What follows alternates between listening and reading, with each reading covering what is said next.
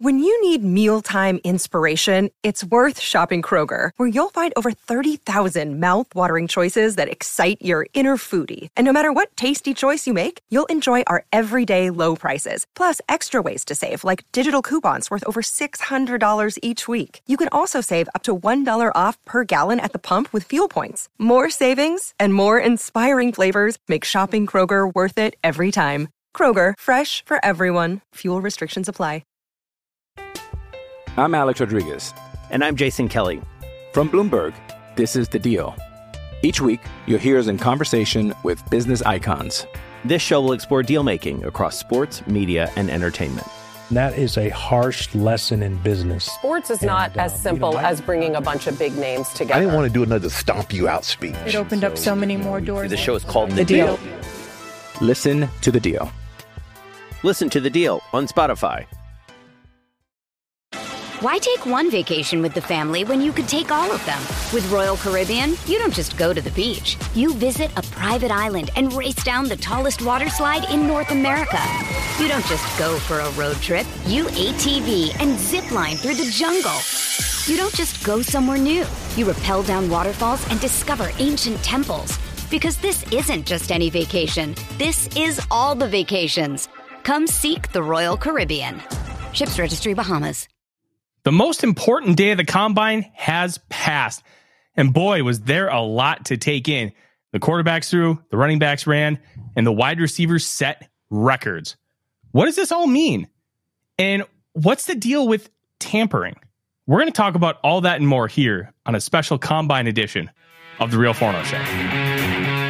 Welcome Real Forno Show. Welcome, ladies and gentlemen, to a special episode of The Real Forno Show, talking about day three of the NFL Scouting Combine. I'm your host, Tyler Forness. With me, as always, is producer Dave. And let's jump right into it because there's quite a bit to get to. We'll start with the running backs because they went first today. And uh, let's uh, let's just be real. This running back class isn't very good, and a couple guys stood out in a big way. And Another stood out in a not so good way. So let's let's talk about some of the things that uh, stood out in a good way. Um, let's talk about Jaylen Wright, Tennessee running back. So there were rumors that he may, you know, get into the four twos. And no, he didn't end up getting into the four twos, but what he did do is I think he ran a four three eight forty. I think that was the time. And you could just tell that he's got explosive speed, but that get off just was not very good in a track setting. Luckily, he doesn't need to worry about that in a track setting. He'll never really have to run a track setting ever again. Because once you get in the NFL, track speed is great, but you don't have to have that track background in order to be fast on the field. So I think that's important to note. He was very good, and that explosiveness is great. We'll see how well that's going to translate on the field because we've seen so many guys who are fast that do absolutely nothing. We're going to talk about another one later because we set, finally set the 40 yard dash record after years of trying since John Ross said it in 2017. It finally happened. Oh, hey, my wife's on, and she's watching from Mexico, watching from Cancun. Hi, babe. Joy, enjoying a chocolate martini. Mm-hmm. Well, hello, Caitlin. You should be drinking to some tequila. Yeah. Odie is not happy that we are up here right now, but he's doing good. He's a good boy. He'll he'll be okay once we get back onto the couch. And let's let's have a conversation about some other guys. I thought it was a really big for like some guys if they don't want to test, I get it. I respect everybody who who chooses their own path with this thing. I thought it was a big mistake that Braelon Allen didn't test, and I thought it was a big red flag because there are already real questions about his speed. And yeah, Odie just peed on the floor. Oh, good boy. good boy. Yeah. He, he's Oh, yeah, he, Jay yeah, he's a welcome. He's a good boy, but that he's I mean, he's he's hurting a little bit cuz no, they think he has a he has a neck strain and well, on a Frenchie, with how they're built, that can be really painful. So we'll we'll get him downstairs as soon as I can. Speaking of getting uh, hurt, Anthony said Cody Schrader got hurt. Yeah, I think he pulled a hamstring on his uh, uh, 40 attempt, and that's why he didn't end up testing, which look, we saw that a bunch yesterday too. That's just going to happen. It you're not just doing like normal drills, you're like doing stuff that's like super explosive. When you use super explosive things with muscles, they can pull. So that's it sucks, but I think that was the only injury today, which is a massive positive compared to what we saw yesterday.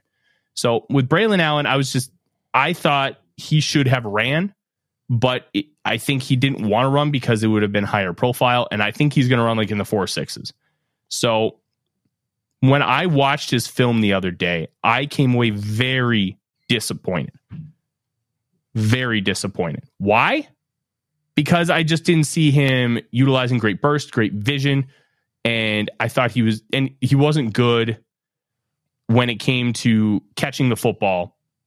Like there were just so many little things, and then he didn't. He struggled in the drills, so I thought he had a poor combine, and not running. I think was just kind of the icing on the cake here.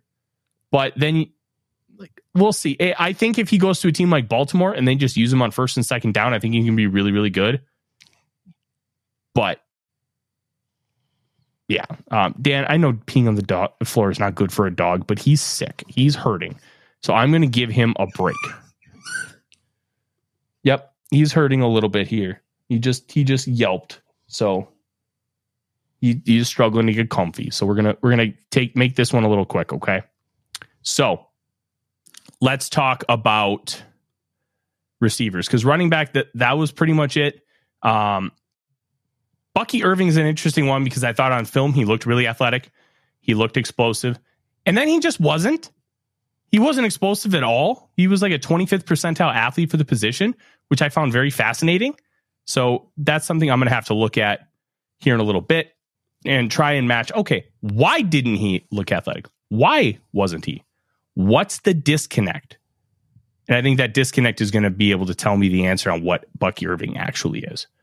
So let's go to quarterbacks. Uh, only a couple ran the 40. Spencer Rattler, uh, Austin Reed, Kedon Slovis, who ran a 4.56, by the way, which was fascinating. Absolutely fascinating. And then Sam Hartman, who was the only quarterback to run in that first group. And then had to like catch his breath and then go right away again. Ne- never seen that before in my life. So it it was absolutely wild to kind of see. Uh, but the quarterbacks I thought threw overall pretty well, and it was it was interesting uh, to kind of watch. Um, I thought Bo Nix was eh, he was Bo Nix. He was just average. I thought Michael Penix was slinging it really, really well. Joe Milton's got a rocket, but he really can't do much in the intermediate. So it, it's fun in a in like an all star kind of setting like that was, but he's just not a quarterback that you can actually like. I don't think you can develop him considering what his history is. I mean, we've talked about Joe Milton before, but quarterbacks, it's really tough. You just kind of want to see consistency. You want to see, hey, are they taking coaching like when they miss? Um, and then how does the ball look coming out of their hand? Because some of the nuances, like when you're running routes, is a little bit of a struggle. And when it's a little bit of a struggle, like it, I struggle in this way. If you get five people running an out route, they'll all run it differently. And because they're all going to run it differently, how is a quarterback supposed to throw with any form of consistency? To me, that that's kind of the tough part. But um, I do apologize, guys. Um, my dog is struggling right now, so I'm going to wrap this up here in just a couple of minutes because I can't I can't have him being super uncomfortable up in my office. I just can't do it. So let's talk about the couple elephants in the room here really quick. Xavier Worthy, 4.21 40 yard dash. Incredibly impressive. The fastest 40 yard dash ever recorded at the NFL Scouting Combine. And he was awesome. He didn't do any of the field testing. He didn't need to. Um, I thought his film was borderline worthy of a first round pick. And it sounds like that might be the direction that he ends up going in. Um, and then Rome Odunze, not as athletic as he might have tested um, based on some of his previous testing times, but incredibly smooth. Everything he does looks effortless. And I commend him. I thought he was awesome. I thought he did. Uh, he was even staying late after practice, Dave. Um, he was staying late and trying to get a, I think it was under a six six or six four three cone, and he didn't have to. He just wanted to keep beating his time and beating his time and get to a certain point. So I thought that was really impressive. The work ethic was truly remarkable. Um, what do you kind of see, Dave? As uh, I'm going to kind of shift focus. I'm just going to bring all this downstairs, and then we can keep going, and we don't have to kind of Okay. speed run this. So I, I'll leave, and I'll come back. All right. You do that, and we'll have him right back. We'll switch screens real quick. What I saw, what I found interesting, was uh, JJ McCarthy. I thought JJ McCarthy today threw a beautiful ball for the most part. Now, our good friend of the show and good friend Luke Braun talks about how he flips his foot out a little bit, and that causes sometimes the ball not to go exactly where it needs to go, but that's coachable. So I loved what I saw from JJ McCarthy. I may be falling in love, getting a man crush on him. He may be my draft crush, but we'll see. It is looking like, from what I am hearing and seeing, he's going, he could very possibly be taken in the top three picks, which means either Drake Maye, Caleb Williams, or Jayden Daniels falls. One of the three would obviously have to. It's going to be interesting to see which one of those did it. Now, I looked, Penix throws a beautiful ball. I got to agree there. Uh, Milton's uh, bombs, to be able to fire that ball almost 80 yards, that was amazing. It was it was something to be seen and it was fun to watch as well as Worthy's 421 run. Got to see that. That was sweet. Do you know that's equivalent to running 24.41 miles an hour? That is amazing. Most that's world class sprinting, world class. Now I did see some guys, or I saw one wide receiver have a hard time. Ran a decent time. It was like a four four, something like that. But his back foot did a a hop every time he came out of out of the stance. And I know that slowed him down off the start because doing a track start is tough. And like Tyler said, these guys aren't going to do that in football. That's not the way we play football. It's only now. So we'll see. Jonathan, you think JJ is a perfect fit? I can tell you right now, I want I so want to hear JJ throws deep to JJ for the touchdown. I can't wait for that. I think that would be very, very good to see. And the fact that he was came in surprised on his measurements. He came in a little bit heavier than we thought and a little bit taller than we thought. That was then was then that what was listed prior. So that's good. I don't know who the Vikings are going to take. I have no idea. Kirk Cousins could be back, or yet again, he may not. I'm going to save this for when Tyler gets back, but we're going to talk about what Kevin O'Connell said today. It's going to be interesting. Joe Milton is Dante Culpepper off wish. Anthony, that's funny. Uh,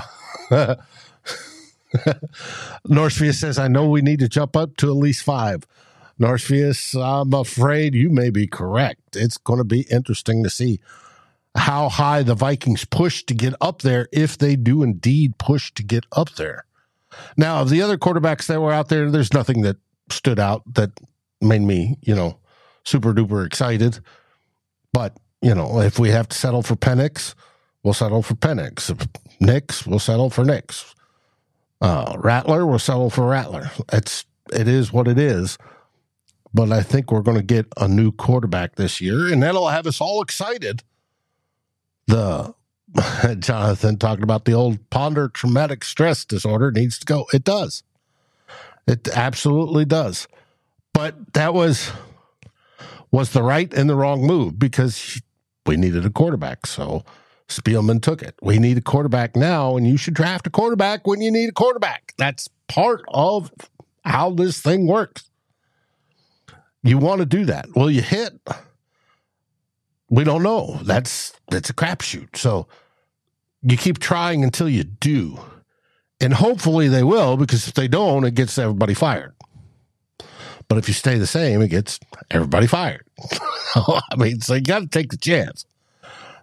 Uh, just like they had interviewed the GM for the Bills, they talked about Joshua Allen and how he had to trade up twice, I think it was, to get the capital to trade up again. Oop, there goes my camera to select Josh Allen. And they and he said, that uh, it was either going to be a good choice or he was going to get fired. And it turned out that it was a very, very good choice. Now, Tyler's back with us. I was just talking about how the GM for the Bills was interviewed and he had some mm-hmm. unique words, quotes about having draft up to get Josh Allen and whether it was going to be successful or not. You know, it was he had to do it and it had to work, or he's going to get fired. So he went ahead and did it. And the Vikings are probably yeah. going to be in a similar situation. Yeah, I agree, and I, I apologize if my audio sounds a little rough, but that's uh, it's we're in a much different space down here. But uh, Odie is doing much better being able to lie on the couch. I think he's got really bad anxiety right now from the whole thing, being sick and hurting, and but being comfortable on the couch, I think is good. oh, that's not helping, uh, and and it's not her fault. Uh, he just he's he's used to her coming home, and he's always weird around bedtime when she's not home, and it's just me. And I think he's the same when like I'm not home and it's bedtime and it's just her. So well, it's not often. So uh, when she comes back, I think he's going to be just fine. But he's a wrap. Yeah, he was doing he was doing great. Um, like just like I don't know, 10, 15 minutes before we went on. But I think going back up there and then him having to get comfortable, I think he's just he's just dealing with a lot. So we'll be okay. Um, mm-hmm. yeah, the the uh, Brandon Beane stuff spot on. Nobody cares what you paid if you hit. It only matters if you miss. So you better be sure. If you're going to trade that kind of capital, you better know. And if you know, then it doesn't matter. It mm-hmm. does not matter at all. And if the Vikings gave up three first round picks, but let's say they take Jayden Daniels, Daniels hits, who cares? Matter. Yeah. It worked. Hell yeah. Let's go. So that's kind of my theory on it. Uh, and yeah, uh, we'll kind of find out. Um, what else did you talk about in like the five minutes that I was kind of transitioning downstairs? I was just talking about how I was impressed with JJ McCarthy, uh, how I thought Penix threw a nice ball today. Um,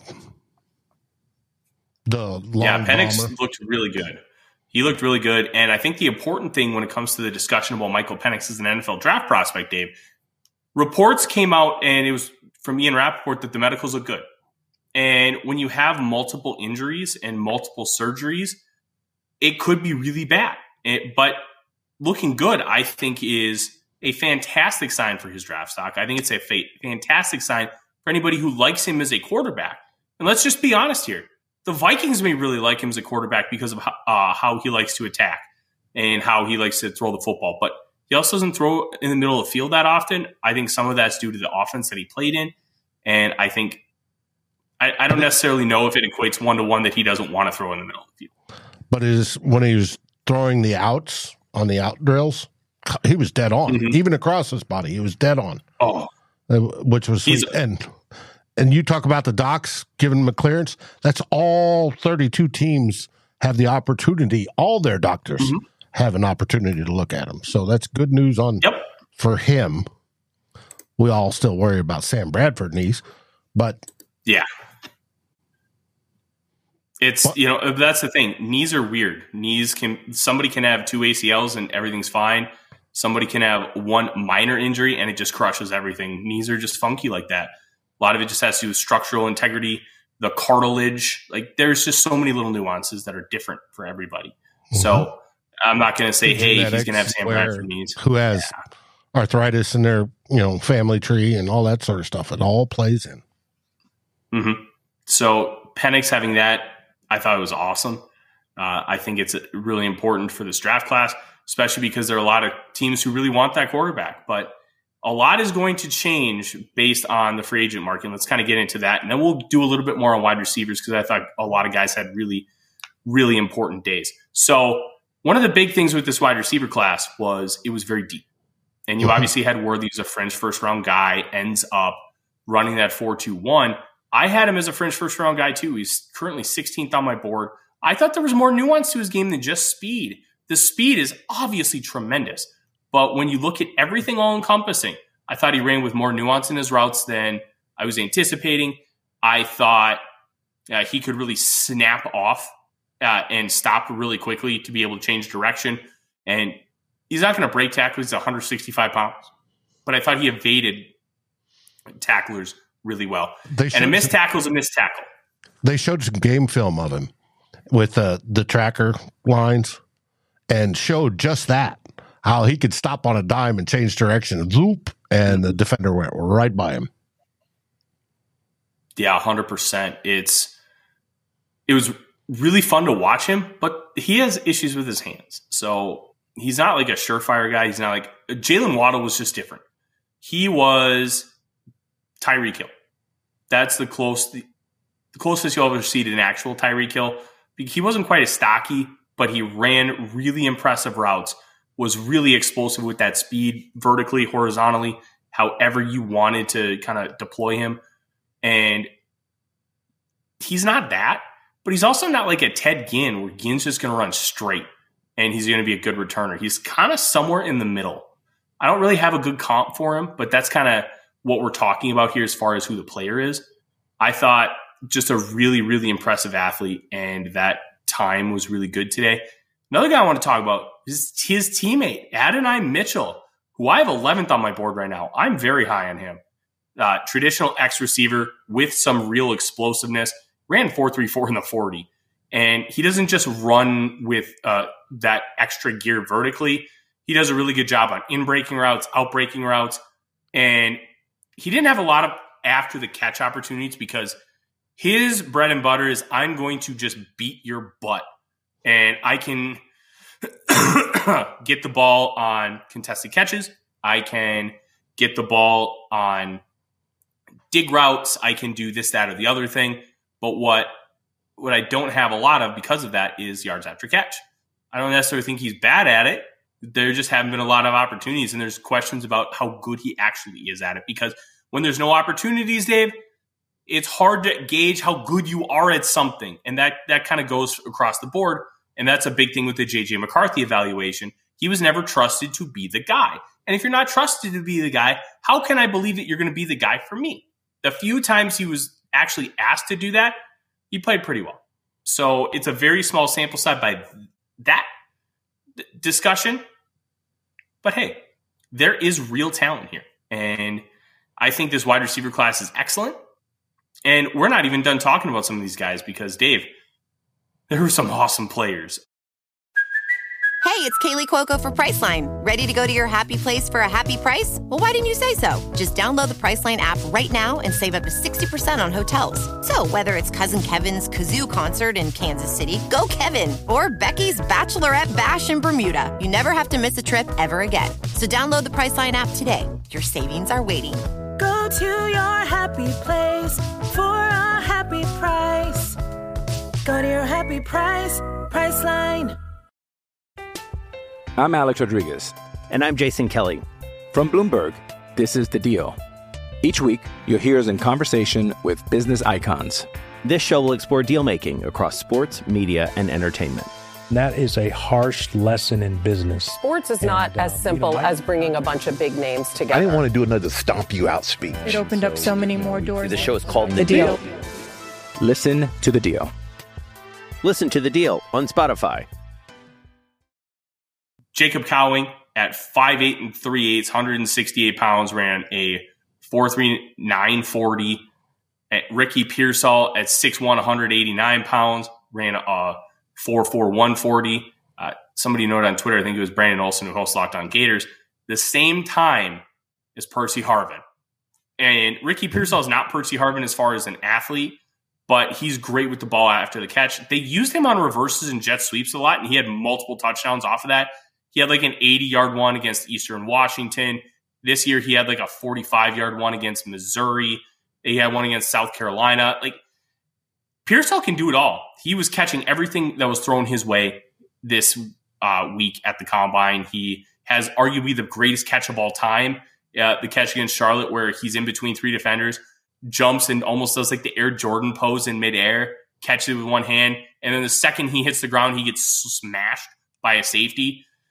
I think it's better than the Odell Beckham Jr. catch. I've gotten some real pushback on it, but if you're doing that and you're getting that kind of hit on the other side of it and you come down with it, I'm sorry, it's that's better. Um, the Beckham Jr. catch had more publicity, obviously, Sunday Night Football, Cowboys, Giants. In that game, Florida played Charlotte, and Charlotte stinks. So, uh, but yeah, Pearsall's done a lot for his draft stock. Probably pushed himself from like a round four guy to maybe early day two. Pearsall is a really good complementary receiver. I think he's a he's a high end wide receiver too, not necessarily a wide receiver one, which is fine. Not everybody's an alpha. Not everybody's a Justin Jefferson or an AJ Brown. Not a lot of those guys exist. But if you can do some of those things where you can be a true complement, like I don't know if Addison will ever be that alpha, but for sure he's a really good wide receiver too. He's a really good complementary piece. And if he develops into that alpha, that's great. You have two of them. Nobody's going to say no to that. That's rocks. But Addison, right now with the Vikings, has settled himself into a really nice role, and he's proven that he can do it. And with a full offseason in this offense, with uh, Jefferson working out, trying to figure out how to be a better pro and learning from some of the things his rookie year, you could see an even better Jordan Addison next year. And he's going to be the number two guy because Hockenson may not play until November. Hell, he may not play at all. So those or things all play in. in September. We don't know. I don't think he'll play in September at all because he had a surgery on the like the 24th or 26th of I January. Agree, but that's just yeah. I think that having the surgery that late puts his like return date around Halloween at mm-hmm. earliest because it's like a minimum of nine months. So it, it's that part's going to be fascinating to see how they kind of approach. And th- this is more of a, a broad offseason discussion, and we'll do we'll spend some time next week previewing free agency, but when it comes to that kind of broad discussion, Dave, it makes it more difficult to have some of those conversations because you don't know how things are going to parse out. But at the end of the day, to kind of circle back, Ricky Pearsall showed a lot today as an athlete, as a genuine receiver, and I was I became really really impressed even more with his game, which is also funny because I thought he was not very good at Florida last year. I'm like maybe this guy will be a day 3 guy next year. Well, he stepped up in a major way. His role changed at Florida, where while he was there, he. I'm, I'm trying to think of how to best describe it. He be, he became more of the I'm going to count on you guy this year, where the role in his offense became, hey, you're going to get a lot of opportunities for yards after catch. You're going to get a lot of screens, a lot of drags, a lot of slants, the opportunity to just catch the ball and do something with it instead of last year where it was more trying to attack down the field in the intermediate levels because the quarterback change and the quarterback change was not just the a person, it was also a type because Anthony Richardson was significantly different than Graham Mertz. They the play styles are different. How they want to win is different. How you can utilize their arm talent is, and legs are different. So Pearsall's uh, role in the offense also shifted as well, and I think that's helped him a lot. Um, let's talk about uh, I don't uh, Keon Coleman. I think Keon Coleman is a really interesting guy to talk about in this class. I didn't love his film, and I, it's not that I don't think he's talented. I think there is a lot of talent for him, but the big thing with Coleman, he's not fast in a traditional metric sense. He is a bigger guy. He's I think he's around 220 at 6'3. And he's going to run just a few routes. He's going to run like the slants, the hitches. You may be able to get him on overs or go balls. Like, that's it. He's not going to turn. He's not going to run successful digs and out routes. You're gonna ha- he's going to have a limited route tree in the NFL. DK Metcalf has a limited route tree. Nobody's saying DK Metcalf's a bad receiver, but not everybody can play like DK Metcalf. Not everybody is like 6'4, 230 with legit sprinter speed and the ability to knock you out with one punch. That's Metcalf. He's a very unique anomaly in the National Football League. So watching Keon, I'm like, I, I just don't see him winning with that alpha kind of style and I thought he was less impressive at those contested catches than I was expecting based on live viewings. But then he jumped 38 inches in the vertical. He had a good broad jump. I think it was close to 11 feet. And then his 10 yard split was 154. His 40 was 462. But that 10 yard split, somebody put it to me really interesting, uh, just having some conversations. When you run and you play a game like Coleman, you're running and playing in bursts. So if your 10 yard split is 154 and you're playing in like those 10 yard burst kind of segments and that's how you win, that can play. I still think, like, for me, he's still wide receiver 10. I don't think he's going to be like that alpha, but I think he can be really good. So we'll kind of see how how those things end up shifting over the course of the rest of the draft cycle because now that the combine's pretty much done for everybody but specialists and offensive linemen, now's when you're going to have those kind of tier discussions. Okay, I know what kind of an athlete this guy is now because I've seen the testing, and now I can parse out the film with more data. And that's important. Taking a look at your evaluations with this testing and either proving or disproving certain uh, questions you had coming out of the film. And if something's completely off, like Bucky Irving, I thought was a really athletic player on an overall level, not overly fast, but I thought the quickness, the cuts, the burst was all really good. And then he tested like crap. So now I have to ask myself, okay, do I still believe in the film where all that is there, or do I deflect then to the athletic testing where it's like, okay, there I missed something. And that's going to be the next question I have to ask and try and figure out because those things all matter. And I'm very intrigued to kind of see what that ends up looking like within my evaluations because those are really important questions. And that's how you should be using this data. You should be using it to ask yourself those questions and answer them and try to be right. The goal is to figure out what the actual answer is, not form a narrative and do everything you can to not make that narrative correct. Sometimes your narrative is wrong based on what you've known because there's new information that comes out and you have to adapt. You have to change. And that's something that I work really hard to try and be, uh, try and adapt with that new information. So Bucky's going to be the guy I put back under the microscope and try and figure out. Well, is what this Kyren Williams where he was? Yeah. Well, hold on. Is this Kyren Williams where Kyren Williams was like a 36 percentile athlete and everybody's really down on him? He ran a really slow 40 and just looked incredibly unimpressive in drills. And then he goes out and I think he scored like 15 touchdowns this past year for the Rams in year two. Or is it a situation where, hey, he's just not a good athlete and the stuff on film was was deceptive. Not not a lie, but deceptive, where it he was doing it against some lesser competition and some of the there were some variables that you just weren't able to account for. So those are questions you have to be able to ask and answer. Mm-hmm. Uh, Christopher says Bucky has game speed and not track speed. There's both play into it. Yes, you talked yeah. about burst. We're always taught by coaches is it's a 60 minute game game, but you're not playing for 60 minutes. You're playing for six seconds at a time. And then between then, you could rest. He wanted 100% effort for that six seconds. And that's, you learn to play that way. And you could do that. And in the military, if you want to get in shape, you did what's called interval training. And it's the same thing. You go all out for a while, you, and then you cruise and jog, and then you go all out and cruise and jog. Football is very much the same way. You can go all out for six seconds, and then it's jog to the huddle, and then do it all over again yeah. throughout the game. That happens. Now, it was said here, uh, Giatano, Amato of the potato, said, uh, or not Mateo the potato, but Giam- Giamano said both the cornerback and the wide receiver classes are deep. Yeah. I especially saw it in the wide receiver class, and that is good for the, your Minnesota Vikings because it might mm-hmm. mean we pick up some way ha- somebody halfway decent in like the fourth round, which mm-hmm. usually doesn't happen. Now the Vikings have been lucky to do it with wide receivers, and more and more wide receiver receivers are coming out more and more polished.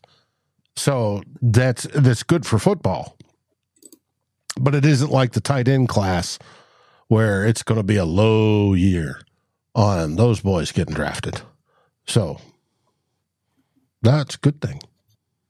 No, it is. It is 100% a good thing. And this wide receiver class could end up, and I've said it many times before, you could end up finding a Stefon Diggs in this class because it's so deep.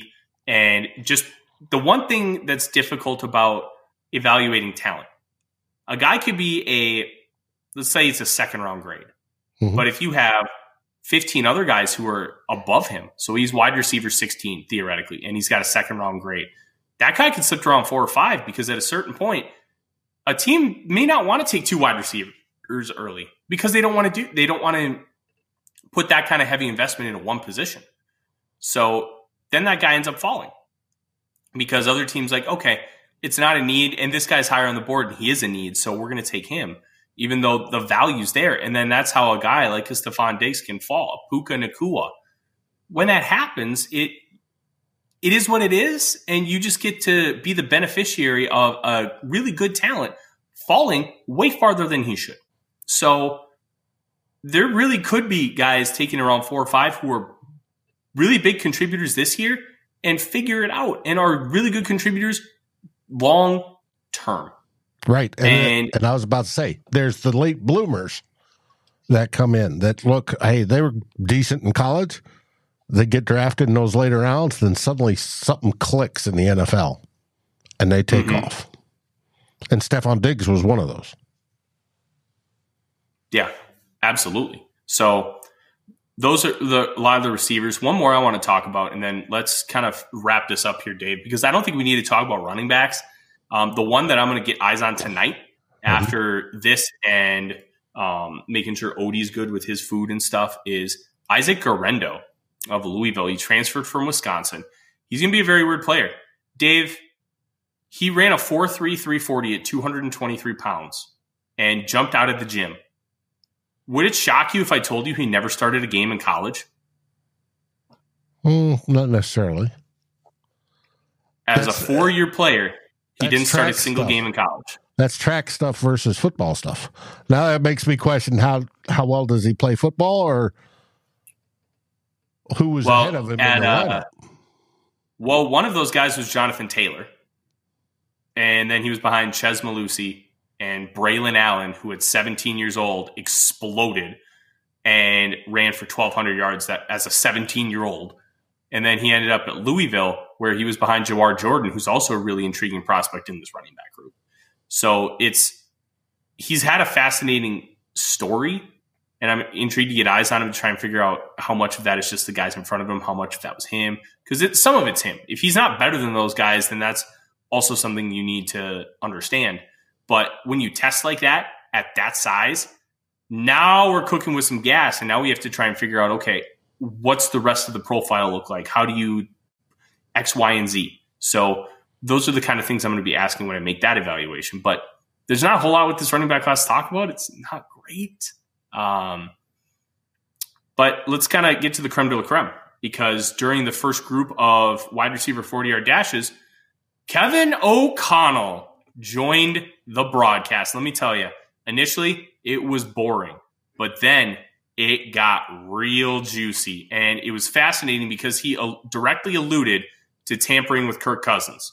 So I'm going to tell you, I'm going to read off the first quote, which uh, the Vikings Twitter account ended up tweeting, and they tweeted uh, like a full minute and a half clip.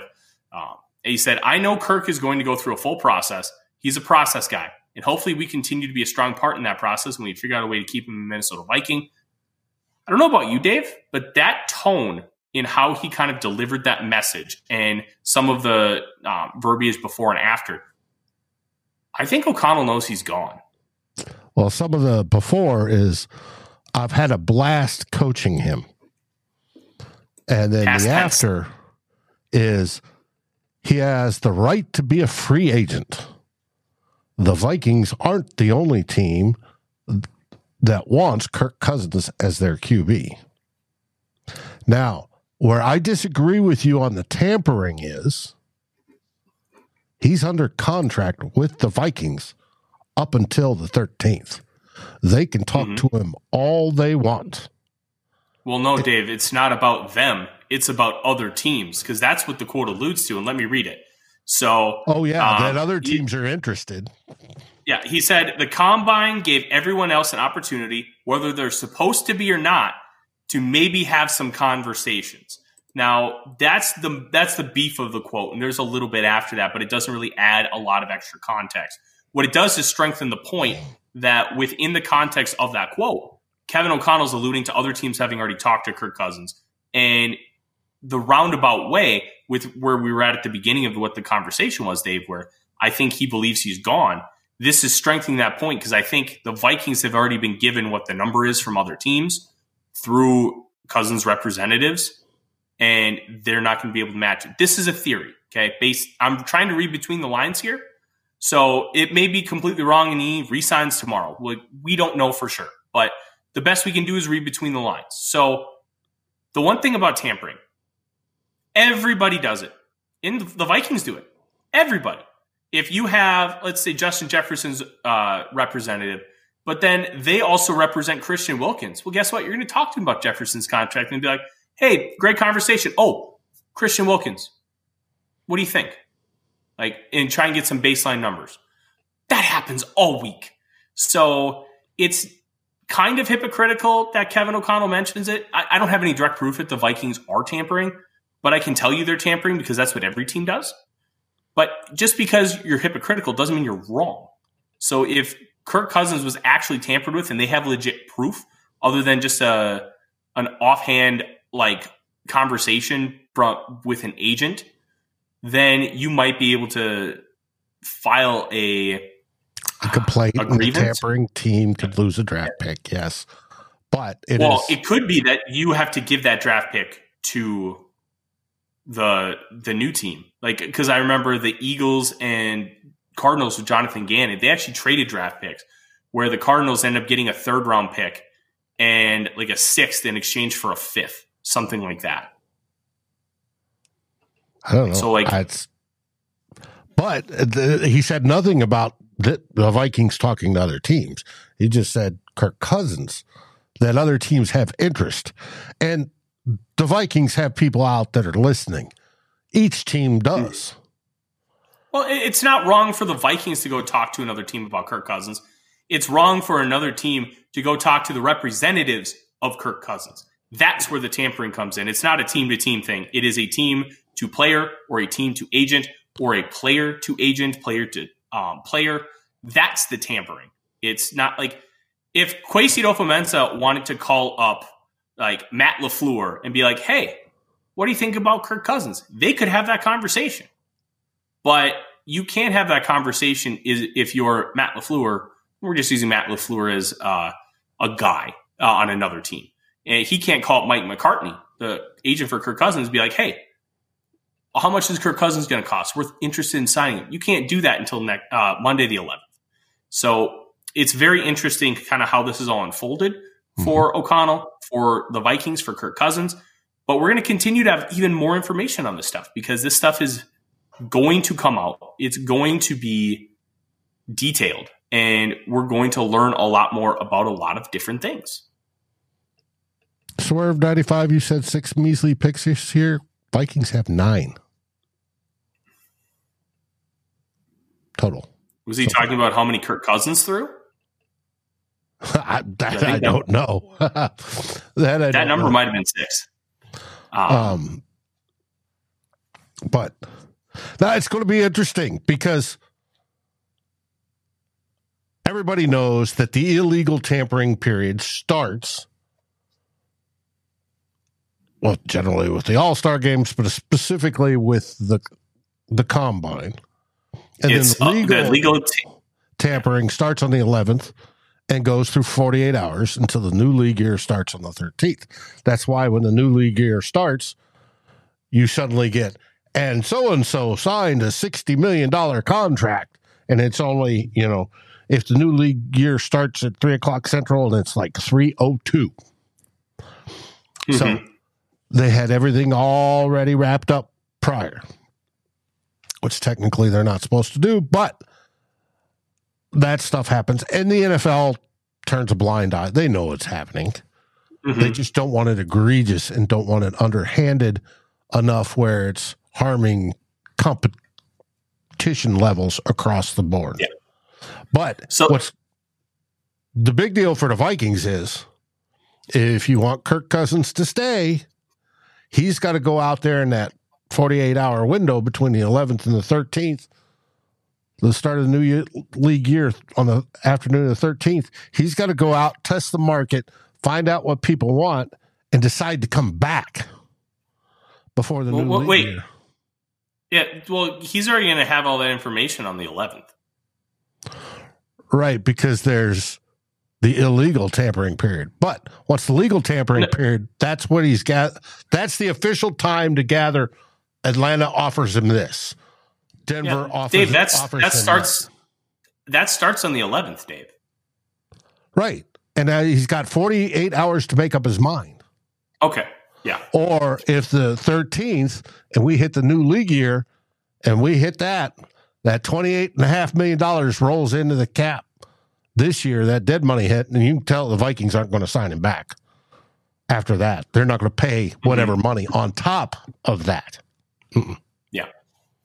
Yeah. So it's going to be fascinating to kind of see what happens with Kirk and what happens with everything Minnesota Vikings. But keep an, keep your ear out and just remember this.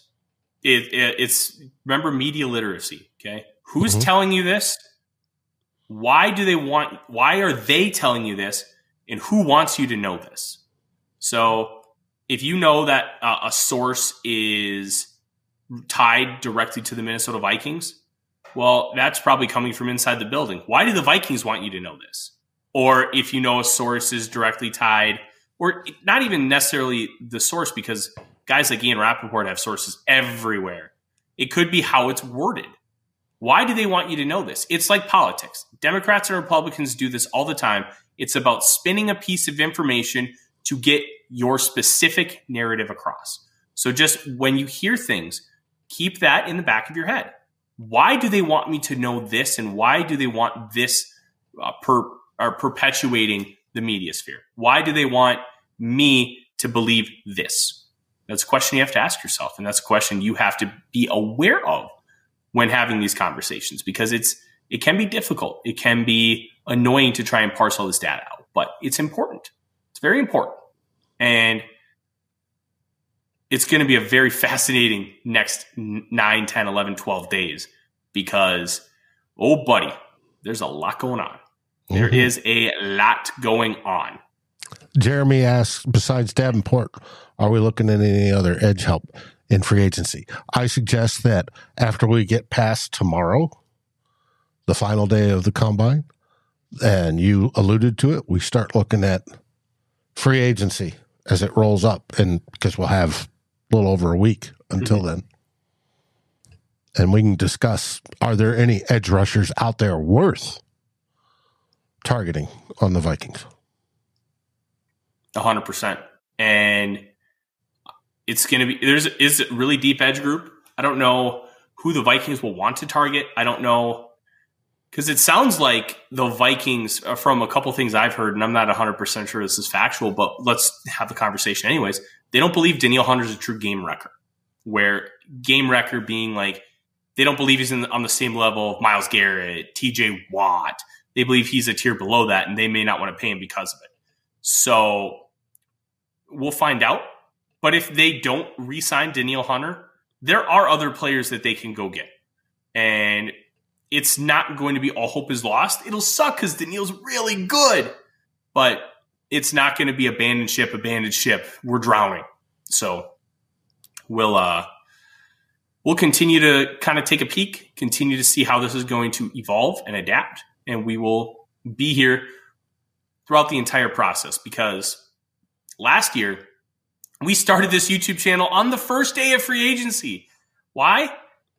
Because we didn't plan far enough ahead. But this year, what we're going to be able to do is go live pretty much anytime a signing happens and be able to have conversations about all of them. And there should be a lot of information coming out, a lot of players being brought to the Minnesota Vikings, whether it be a re sign or a being signed from another team There could be trades. We could be talking about an in depth trade on like for NFL draft picks because the Vikings, hey, they just acquired the third overall pick. What does that mean? And then we get to talk more in depth about quarterbacks for the next couple months. So we're going to have a lot of great stuff here for you. I appreciate you being patient while I was dealing with my sick little boy, Odie, and me trying to wrap up the show in three minutes and then coming downstairs and Dave holding the fort for me. So we greatly appreciate you guys. We had a, we had a record here tonight. I saw 152 people watching wow. live.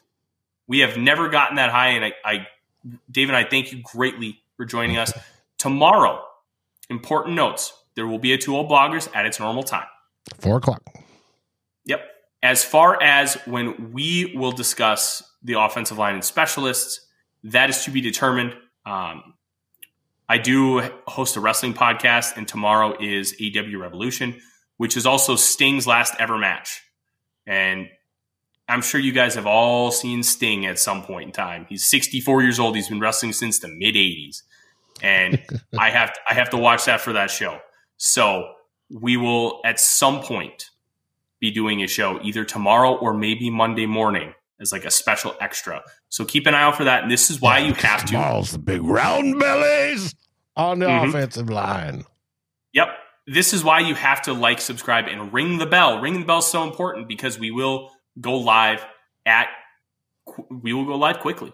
And being having that bell rung is going to send you the notification that we are going live. If you can't join live, that's okay. You know there's an episode ready to rock for you whenever you have the time. And that's why we always ask you to hit that bell because we want to see you live in the chats. And we want to be able to uh, have those conversations and communicate with you because it's just as important to us as it is to you. So thank you guys very much for joining. Ring that bell, like the video, comment after the live stream is done if uh, anything that you want because the live comments don't show up like the other comments do. Everything helps the algorithm and it's all free. Mm-hmm. So free. Th- thank you for yep. Thank you very much for joining here tonight, guys. I'm Tyler. He's Dave. I'm gonna go take care of the sweet boy, and you can you can kind of take a look. My wife will kill me, but there there's the Odie. yeah, and the Skol Vikings, puppy. everybody. Skol Vikings. Like, subscribe, and ring the bell to get notifications. It helps us grow this community that we all love our Minnesota Vikings. And on behalf of Tyler Forness and myself, Dave Stefano, thank you so dearly for watching The Real Forno Show. Skol, everyone! Why take one vacation with the family when you could take all of them? With Royal Caribbean, you don't just go to the beach. You visit a private island and race down the tallest water slide in North America. You don't just go for a road trip. You ATV and zip line through the jungle. You don't just go somewhere new. You rappel down waterfalls and discover ancient temples. Because this isn't just any vacation. This is all the vacations. Come seek the Royal Caribbean. Ships Registry Bahamas. This has been a Vikings First and Skol production, part of the Fans First Sports Network.